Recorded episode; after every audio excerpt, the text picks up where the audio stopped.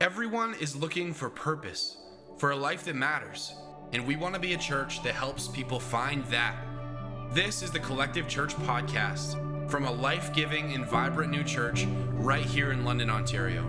Here's this past week's message from our pastor, Tyler Fromm.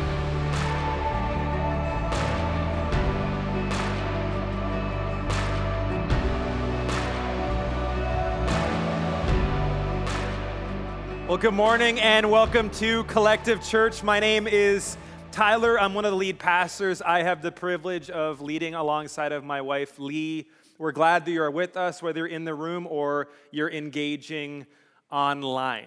I, want to just highlight, if you weren't here for Lee and Britt as they uh, introed the service, that we have a barbecue immediately following the service provided it's not raining, which every time we look at the forecast, it seems to get pushed and pushed and pushed. Uh, we're going to be outside and we're going to spend some time together. And if it is raining, we're going to be in the room where kids are currently gathering. And I want to just remind all of you the food is free, the time is free. Come and spend some time with us, get to know us, get to know some of the team. Like, here's the beautiful thing if you've been around Collective for a while, or maybe you're new to it, you might see me, but what you don't see is the army of people behind the scenes that make Collective who it is all the people that serve and give of their time, talent, and treasure. And so, uh, a barbecue like this gives a chance to connect more meaningfully with all of us. We're a portable church, which means everything that you see here, other than the walls, we set up.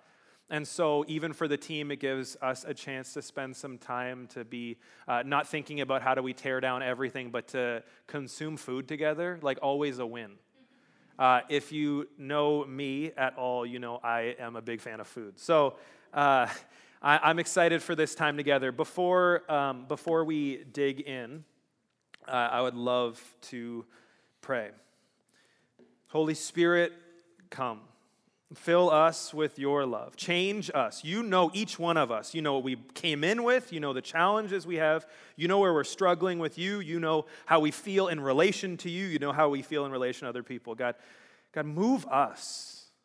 Speak to us. I pray that it wouldn't be my words, but your words that would come across, that you would speak individually to each one of us. Help us to hear your still small voice, the whisper that you bring. God, illuminate your words change our minds, change our hearts. God, I love you and I need you. We need you. Pray all these things in your name. Amen. As a culture, studies are showing that we're becoming increasingly anxious and, and decreasingly resilient. More anxious and less resilient. And the cultural lie, even in that, even in that song we sang that there's no lie that God won't tear down, the cultural lie is the way to become less anxious and more resilient is to pursue comfort and ease. It's to remove anything from our life that might make us feel anxious or uncomfortable. It's to reject anything or anybody that doesn't think exactly like us. The, the lie that we so often believe is that the goal of life is comfort and ease and everything making us feel nice. And yet, that lie is precisely what's leading us to experience this high level of anxiety and this low level of resilience. And I want to let you know that according to the way of Jesus, Jesus of Nazareth and his way of life, there is a different way. And that way of living that we see the world uh, engaging in is harming us, but the way of Jesus brings us life. And so we want to spend some time as we look through the lens of Proverbs, this book of wisdom, that we look into a, a life that is that experiences wisdom and hopefully takes some steps away from anxiety and away uh, and, and towards this resilience, this resilient faith. I, I don't know what you're like, but uh, I, I, tend to like uh, lots of personality tests. I tend to value them. There are personality tests that we do even as a team that kind of helps us to understand each other but I kind of, if I'm being honest, have a bit of a, like a love-hate relationship with personality tests. Because on one hand, I, I love them, especially if they can point out some areas where it helps us to understand how to communicate better with each other. It helps us to understand why people are like this, and it helps us to understand the lie that we believe about God and, and how we can combat that with the truth of the gospel. I love that part. You know what I struggle with, and maybe you're with me? I struggle with people that use personality tests as excuses. That's just the way I am. I know I'm a jerk, but that's just the personality test said that's who I am. I'm strong. And you're like, you're not strong, you're a jerk. Right? And people use that and they're like, you know what? And you're, you're in community, and like this is why sometimes we resist community, because in community, you actually can say to the person beside you, hey, I love you. Um, don't do that. and then in community, you have to go like, oh, they saw me, not my Instagram post, they saw my real life. And, and there's this, this battle and personality tests can create this environment where we just go, that's just the way that I am. We can operate in this fixed idea of who we are. All of us have tendencies and patterns. And if we are people that would call ourselves followers of Jesus, followers of the way of life that Jesus offers us, all of us should leave not one of those things unaddressed. Those areas of growth, those areas of, of rough edges, of challenges. None of us should go, you know what? That's just the way I am, and I'm just, I'm just a jerk, and it's fine. I'm just not forgiving, but it's fine. No, all of us should be going, uh, that that might be who I tend to be, but I don't, I don't want to stay there. I'm unwilling to have this victim mentality where I stay where I was and I always blame everyone else. Like it's one of those things that you go, you know, everyone else seems to be a jerk, but if everyone else is the jerk, maybe you're actually the jerk. Right? It's always everyone else's fault. Well, if it's always everyone else's fault, is it possible that you have some fault there? All of us need to look inward and actually carefully reflect on the areas of our life that need to be grow, that need to grow and, and to address those. Like there are lies and we try to spin them right? We go like say for example we're harsh. You go i'm not harsh.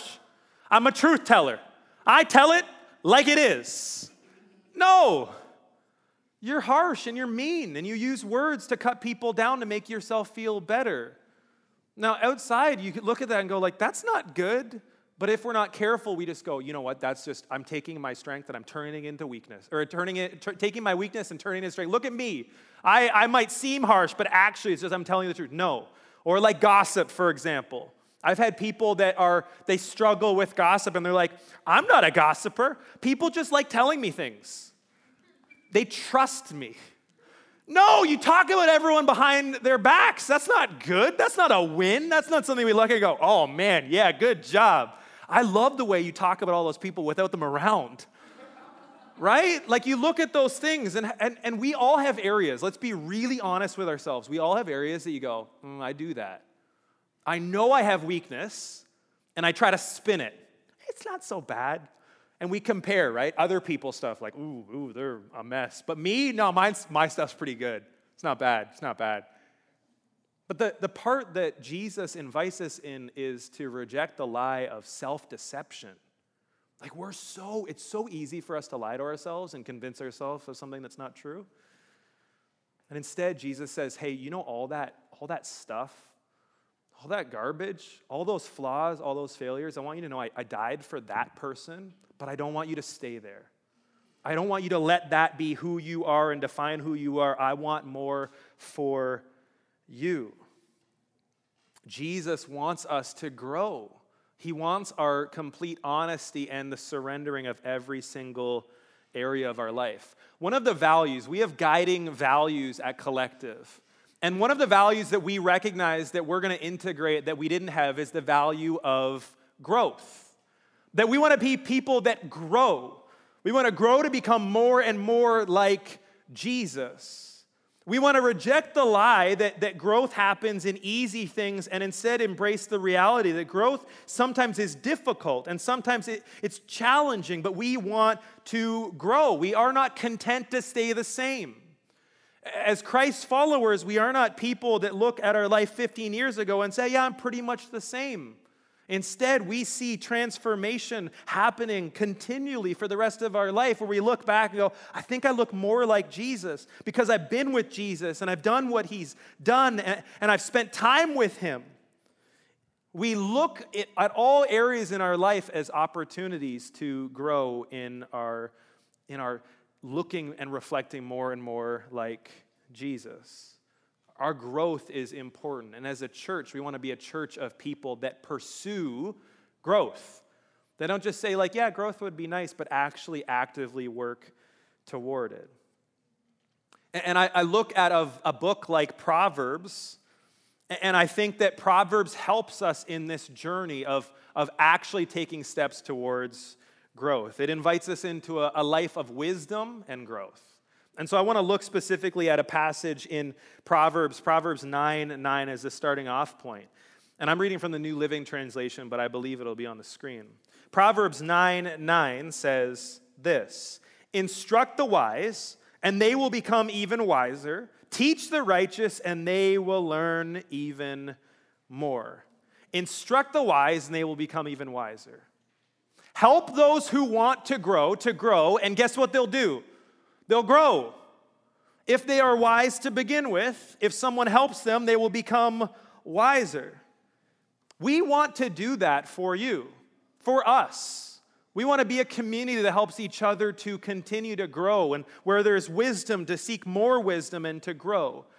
In the next uh, number of weeks, we have a bunch of guest speakers and different voices coming in, all of which that are designed to help us to do that. Different perspectives, different experiences that help us to learn what does it look like to grow in our wisdom, to become wiser and wiser.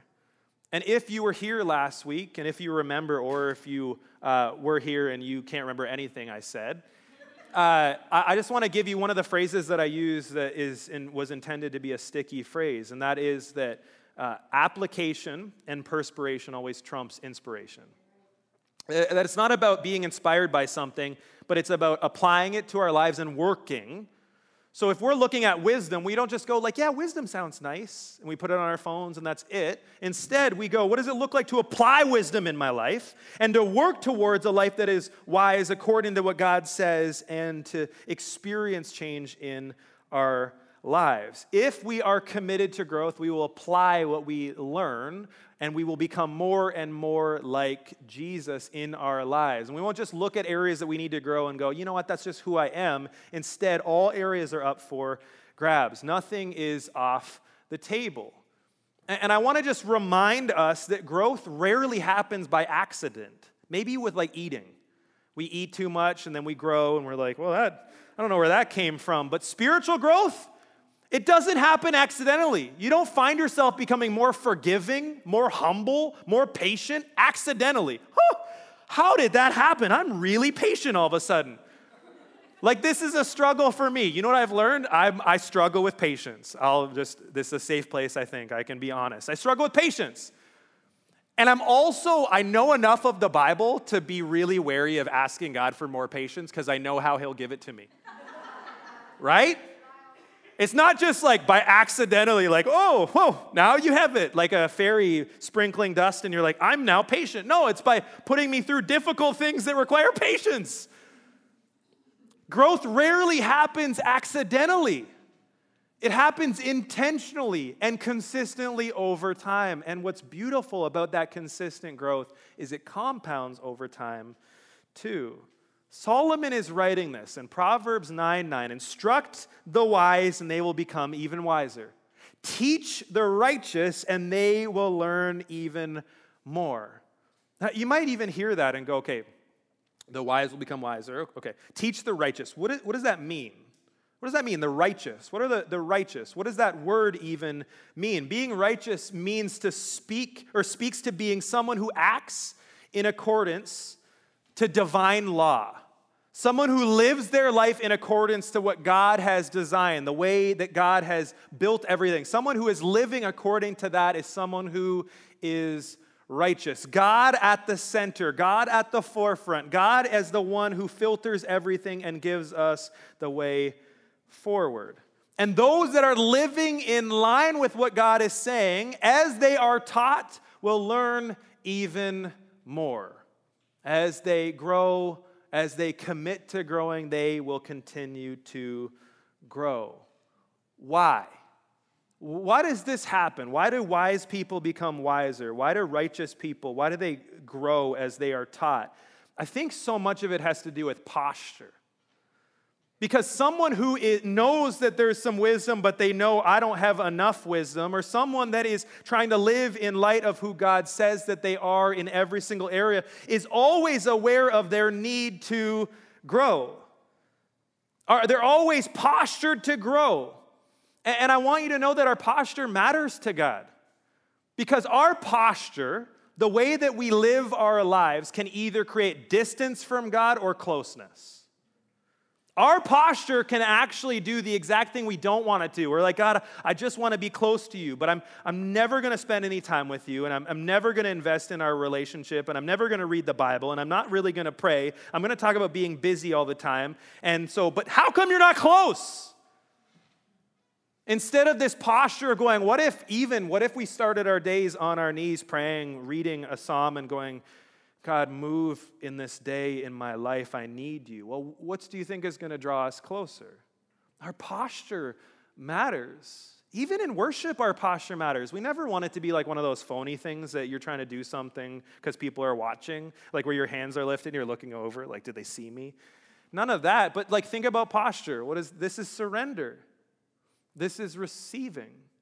And that's not to say that it needs to be restricted. You do whatever you need to do, but, but there is something in that when we respond to God. Our posture matters. Instruct the wise, and they will become even wiser. Teach the righteous, and they will learn even more.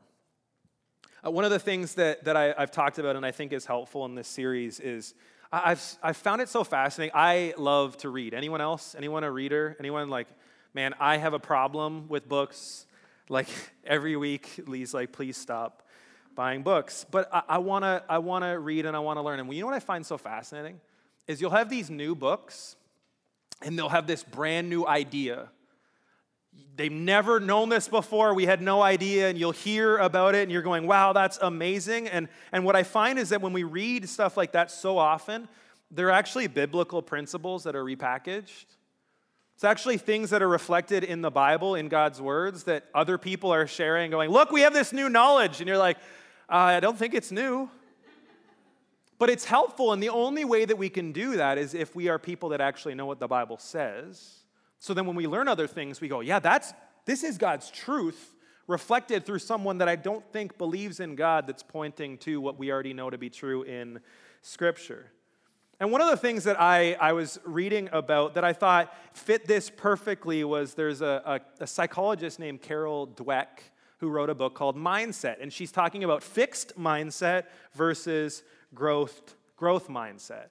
And it was so interesting. And, and listen, I'm not suggesting you go to this book and this becomes your theological compendium. But, but if we look at some of the categories and some of the ideas that she's presenting, we actually see way more of Scripture than we realize. And we actually see, if we start looking through the lens, we go, oh, that's like this person in the Bible and this person. And suddenly, Carol Dweck, who I'm sure is wonderful, uh, doesn't sound quite as original. But there's some things in there that I think are really helpful for us. So I, I just want to I want to contrast the two things, and then I want us to, to unpack what that looks like in Scripture. Fixed mindset versus growth mindset. So fixed mindset is this idea that we see challenges as obstacles, and growth mindset is challenges or opportunities. So, fixed mindset is we avoid challenges. If we have a fixed mindset, we avoid challenges. That's like the person that goes, That's just who I am. I avoid the difficulty thing, difficult things because that's just who I am. We give up easily. We see effort as worthless.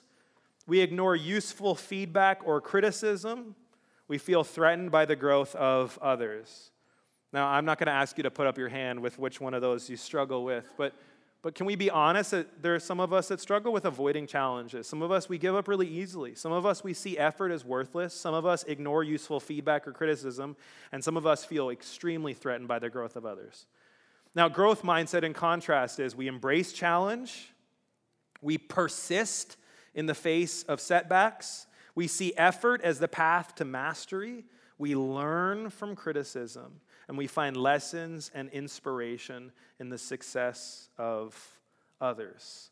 I look at that list. We embrace challenges. We persist in the face of setbacks. We see effort as the path to mastery. We learn from criticism. We find lesson and inspiration in the success of others. And I think that looks like the church.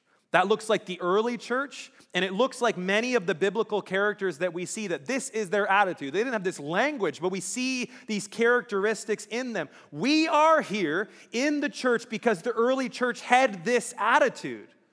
But it wasn't just a growth mindset where they went, well, Carol Dweck told us that we should have this growth mindset. They had a Jesus centered, God aligned growth mindset. Carol Dweck, there's this quote from her that I think is really helpful and, and, and it challenges me even as a Christian. So you have this author who's not a Christian. He says, she says this Why waste time proving over and over, over and over how great you are when you could be getting better? Why hide deficiencies instead of overcoming them? Why look for friends or partners who will just shore up your self esteem instead of ones who will also challenge you to grow? And why seek out the tried and true instead of experiences that will stretch you? The passion for stretching yourself and sticking to it, even or especially when it's not going well, is the hallmark of the growth mindset. This is, not, this is the mindset that allows people to thrive during some of the most challenging times in their lives. She's talking about this idea of growth that as a church, this is who we should be.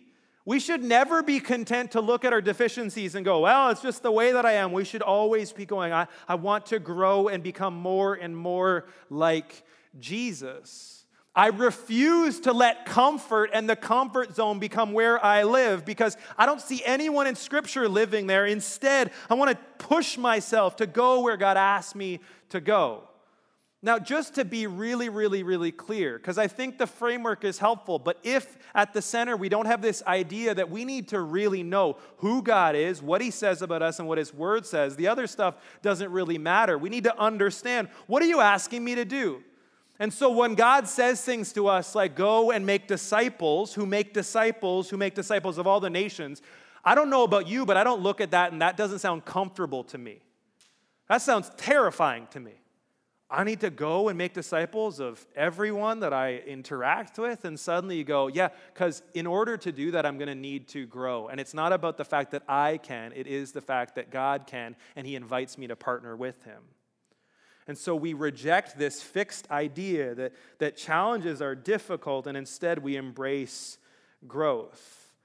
And, and so I want to look at those, I want to look at those five categories really briefly and hit some, hit some people from the Bible that I think are helpful. So she gives five categories challenge. So, how do we relate to challenge? Persistence, effort, criticism, and comparison. I think we have it on the screen, but if you guys could leave it up where you put those categories challenge, persistence, effort, criticism, and comparison. Okay, so let's just do a little bit of reflection in our own life. How do we view challenges? How do we view challenge? When we experience something challenging in our life, how do we view it? So, say we're doing what God asks us to do. Say we have this profound sense, God, you're asking me to go and pray for this person or do this or, or go here or move here, and we do it. And, and if it doesn't work out or if we experience challenges, how do we respond? Do we see it as a punishment? Well, I'm trying to do what God asked me to do, but clearly I got it wrong, and clearly He doesn't love me, and like all these things, and we give up? Or does it catalyze us? That when we see resistance to us doing what God asks us to do, we actually go, I think I might be on the right track and it encourages us forward. I want to take just a moment and reflect on the Apostle Paul. The Apostle Paul wrote the majority of the New Testament. He, he, was, he was someone who murdered Christians and then met Jesus, came face to face with him, and his whole life changed. If you want to see an example of someone who did not have a fixed mindset but a growth mindset, that would be it right? He did not live in his life as someone who persecuted Christians and had them murdered. Instead, he found Jesus and everything shifted. And how does he respond to challenges? There's this passage in Acts 28 where, where Paul is going about doing what God asked him to do. And it's one of my favorite stories in the entire Bible. And he's on this boat, and suddenly this massive storm comes, and it's bad. And you're like, God, we're he's doing what you ask him to do, and he's facing this, this, this giant storm. And then the, the ship that they're on gets shipwrecked on an island. And you're like, wow. So, this is what it looks like to follow you. We deal with storms and then shipwrecks. He gets to the island and he sees some people, and it's the island of Malta, and he sees some people and he goes, uh, They're trying to build a fire. So, he's like, I'm going to help them. He grabs some sticks to start a fire. You know what happens? Gets bit by a viper. Now, there's this degree that you're like, Really? And I think about in our lives, and I'll just say in my life, when I'm doing what God asked me to do and I face a little bit of challenge, I sometimes second guess, and I sometimes hesitate, and I sometimes back off, and I sometimes wonder, did I get it wrong? And I think, you know, it doesn't take that much to really distract and discourage me. And I, I look at Paul, and that is not his pattern. You know what Paul does? Paul gets bit by this viper.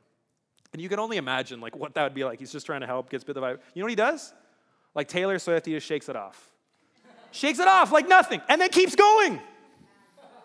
Right? His perspective is listen, challenge is not an obstacle, it's an opportunity.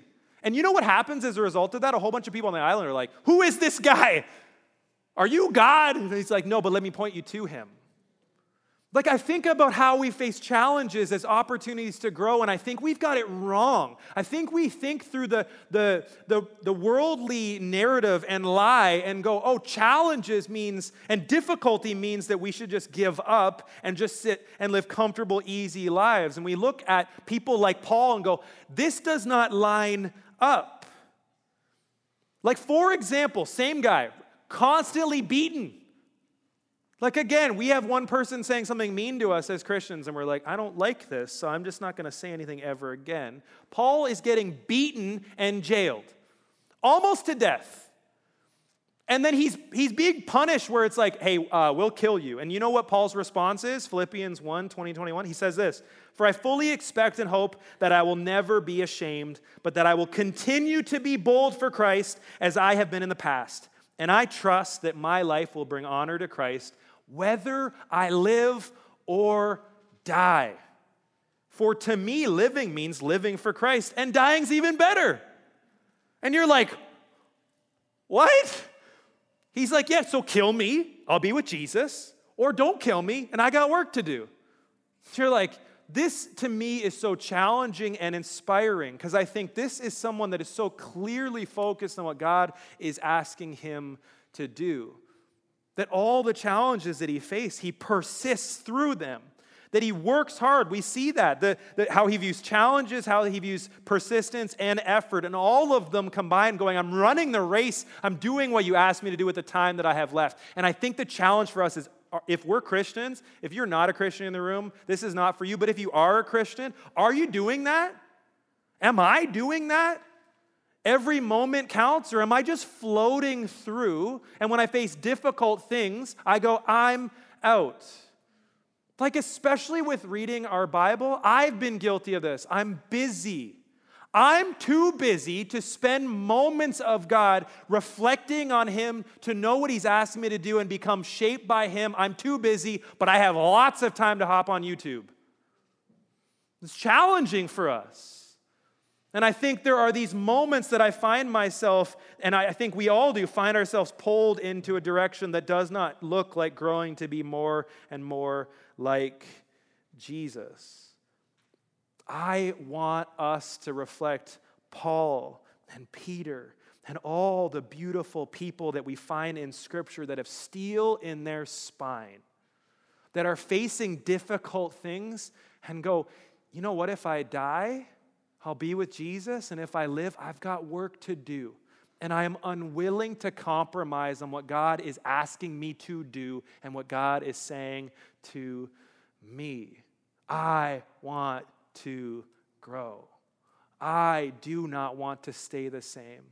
I am 36 years old, and I think about even when I hit 40 or 45, and I go, I, I want to grow. And even though I say it jokingly, I, I want to be more patient. I just don't want God to do it the way He does it.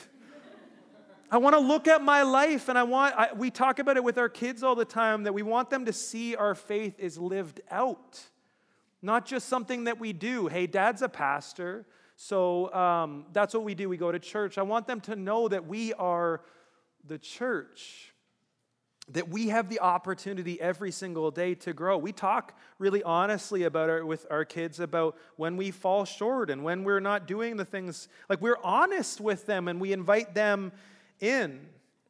I look at Paul and there's this sense of resilience because he does not look at the difficulties that are around him as something that somehow should distract him. He goes, Yeah, this is what I expected. Jesus said it in this world you will have trouble, but take heart for I've overcome the world. But can we be honest and say that's not often how we live?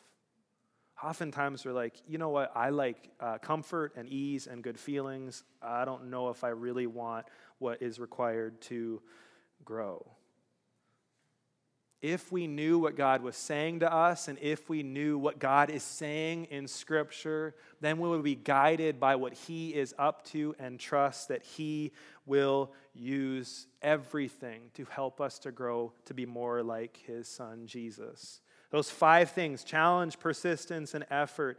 And then criticism is one that I think is helpful. In Proverbs 15 5, it says this Only a fool despises a parent's discipline Whoever learns from correction is wise. Whoever learns from correction is wise. And I recognize that all, not all correction is equal. There are some people that correct you that just want to correct you, and you're like, I can't stand when you like, right? You have it, and people are like, let me tell you what I think. And you're like, I don't want you to. But how much would our perspective shift if we were like, I can learn from anyone? Like, it's not all equal in the sense that who it's coming from always feels as nice. But, but what if our perspective was we could learn from it? And, and more than that, what if someone said something difficult to us, which we're all going to experience, and we don't allow ourselves just to go, my feelings are hurt, so I'm just going to ball up and avoid? Instead, what do we do? The, the, the Jesus way is to come into community and ask community, is that true? Like we get around people that love us and love Jesus and go, they said this about me, is that true? And you know what happens sometimes? Is the people that love us go, yeah, And you're like, really? I don't like that. And you're like, yeah. But then we can grow. It exposes blind spots in us. It helps us to see areas of our life where we are not we're, not fully formed. All of us have that. This is why sometimes we resist community because community sees us. And suddenly we don't like that because we're like, I want you to see what I want you to see. But that's not community. Real community is when they see all of us and they're like, you have some beautiful strengths and some like other things that are. but we love you because we're all like that. And when we hear correction, we can hear it from people that are wise and wonderful and hear and go, yeah, that's so valuable. Or we can hear from other people and go, I want to grow. I, I want to learn. I don't want to let someone, if someone's saying something that's truthful to me, even if I might not like it, if it's helping me to become more and more like Jesus, I want that, right? Like the priority is our growth, it is not our comfort, it's not our feelings. The last one that I think is helpful to attach or to attack is that of comparison. I want us to really, really reflect on how did we respond when things are going well for other people? Like, just let's go from a spiritual growth perspective.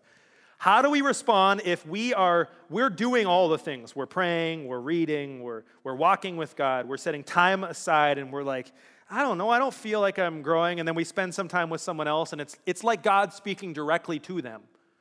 How do we respond? And we're like, I do more than them, God. Why do you love them more than me? Do we look and go, well, they don't really do as much as I do. I am significantly more spiritual than them. Or do we, do we just ask, hey, what, what do your rhythms of your life look like? What's God saying to you? How can I learn? We want to learn from each other. We don't want to view comparison as one of these things that we look at other people as they're growing in their faith and go, uh, either, either in pride, think of ourselves better, or with this comparison, think of ourselves as less. We want to celebrate that we are growing together and learn from each other. It's so important that as Christians that we that we reframe our relationship to success and even failure. Because when we look at success, we're like, okay, if things are going well, my life is good, then I am successful. Life is good, God loves me, everything is good, I'm successful. If things aren't going well, if there's some areas in your life where there's some failure or challenges or difficulty, you're like, I'm a failure. I am the worst. God does not love me. What have I done wrong? And maybe there's some areas that you need to grow, but, but we attach our identity to what we experience. I am a success or I am a failure. And the, the problem is that it creates this environment where we have this fear of failure. And then a fear of failure actually establishes us as being non learners Because we go, I don't want to fail, so I'm just not going to try. Success sounds fine, but I'm more afraid of failure, so I'm just going to wait until Jesus comes back and I can go to heaven. And instead, that is not the way. The beautiful thing of the good news of Jesus is it reframes our identity. See, he, God looks at us and says, You're my sons and my daughters, but our relationship is broken. And you'll spend the rest of your, t- your, your life looking for something to tell you that you are good enough, hoping that maybe another human being will say, hey, now you're good enough. But it'll never work. There's something in you that is desperate for God, your heavenly Father, to say, You are mine. And the only way that can happen, because we are imperfect and we are sinful, is through Jesus who comes and lives a perfect life, dies on the cross, and raises again and restores the relationship. And when he restores the relationship, he gives us our identity back when we surrender to him. And suddenly, our identity is not in my success or my failure.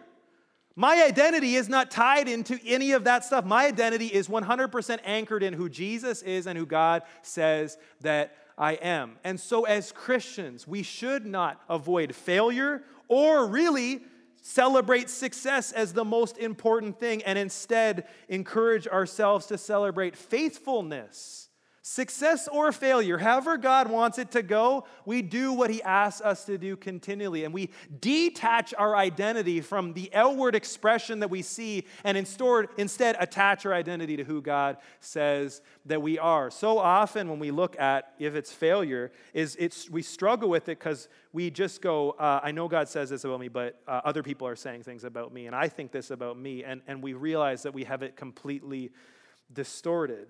The beautiful thing as Jesus followers is you are free to try and fail and learn and grow. And not get it right always the first time, but continue to move forward and forward and forward and embracing growth. And the outcome of all your effort, the outcome of your persistence does not diminish you because nothing can separate you from the love of God. Nothing.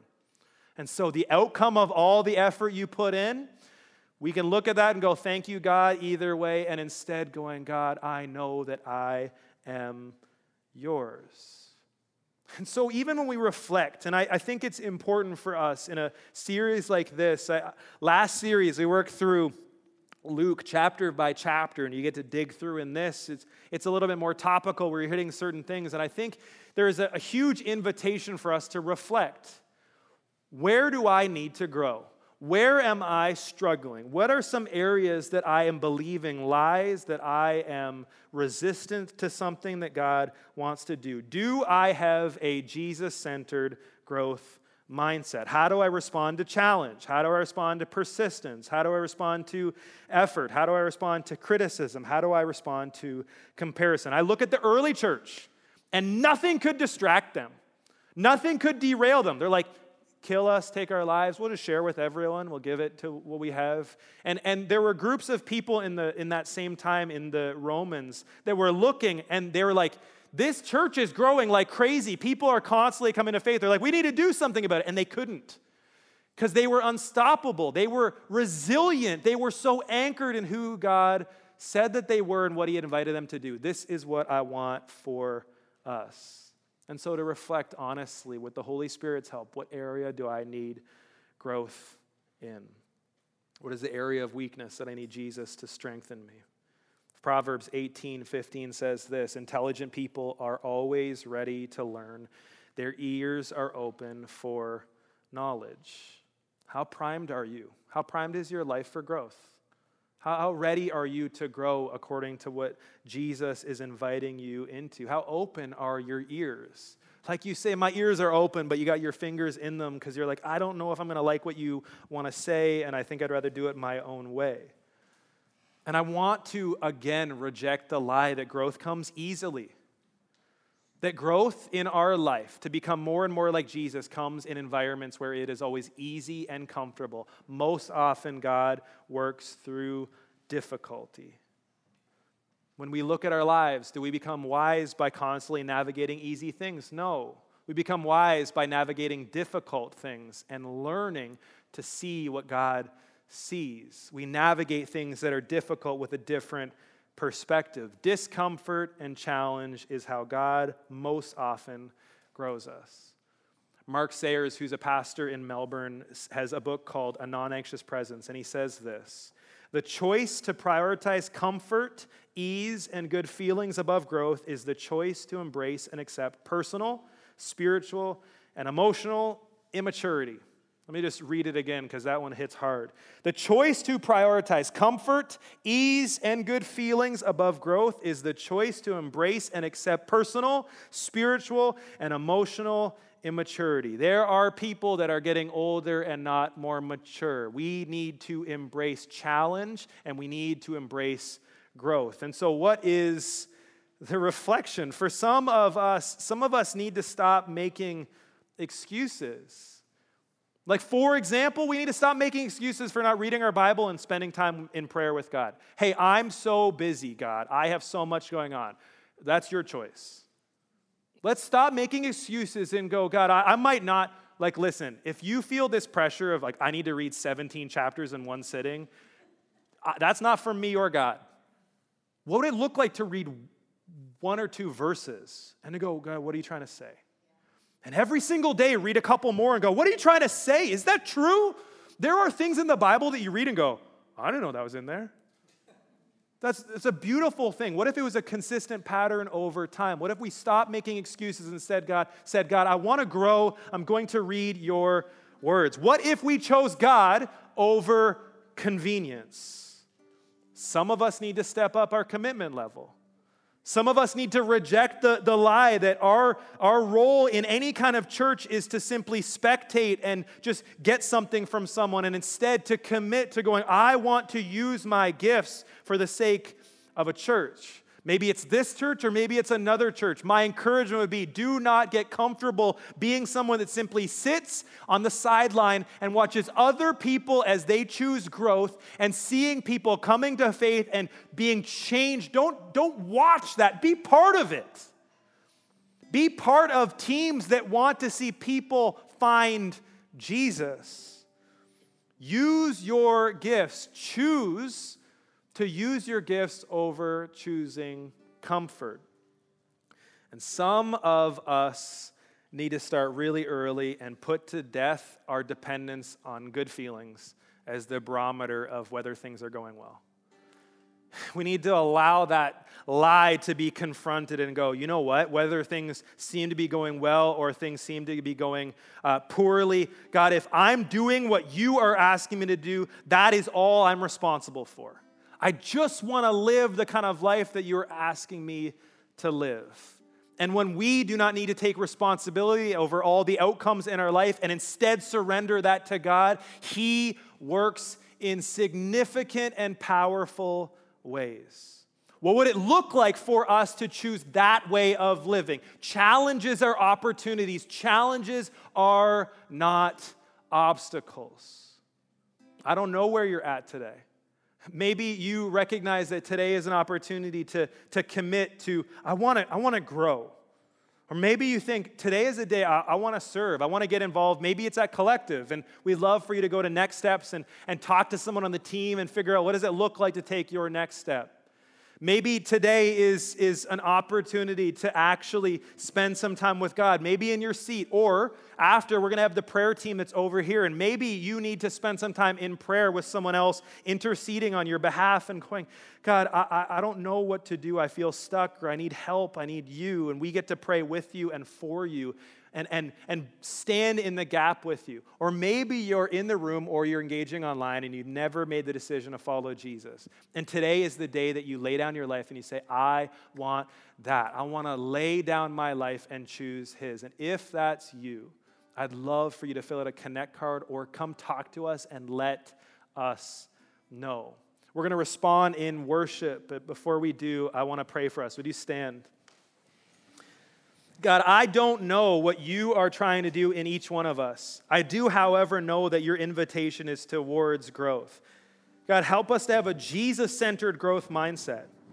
God, thank you that you are guiding us. We look at Scripture, we see example after example of people with steel in their spine and resilience that were unwilling to, to cater to what everything else around them says and instead follow your way. God, let us be like the early church that was known in their community as people that were seeing people continually coming to faith and radically serving others.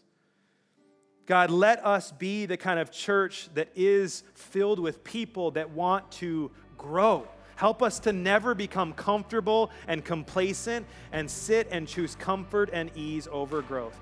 God, we need you in every area of our life. Challenge us, confront us, cause us to take steps. God, give us boldness as we move towards you. God, have your way. And as we worship, we fix our eyes on you yet again. Speak to us, guide us. We love you and need you. In Jesus' name, amen. If you'd like more information on Collective Church, find us on social media at This Is Collective Church or reach us on our website, collectivechurch.ca. Thank you for listening, and we hope to see you Sunday.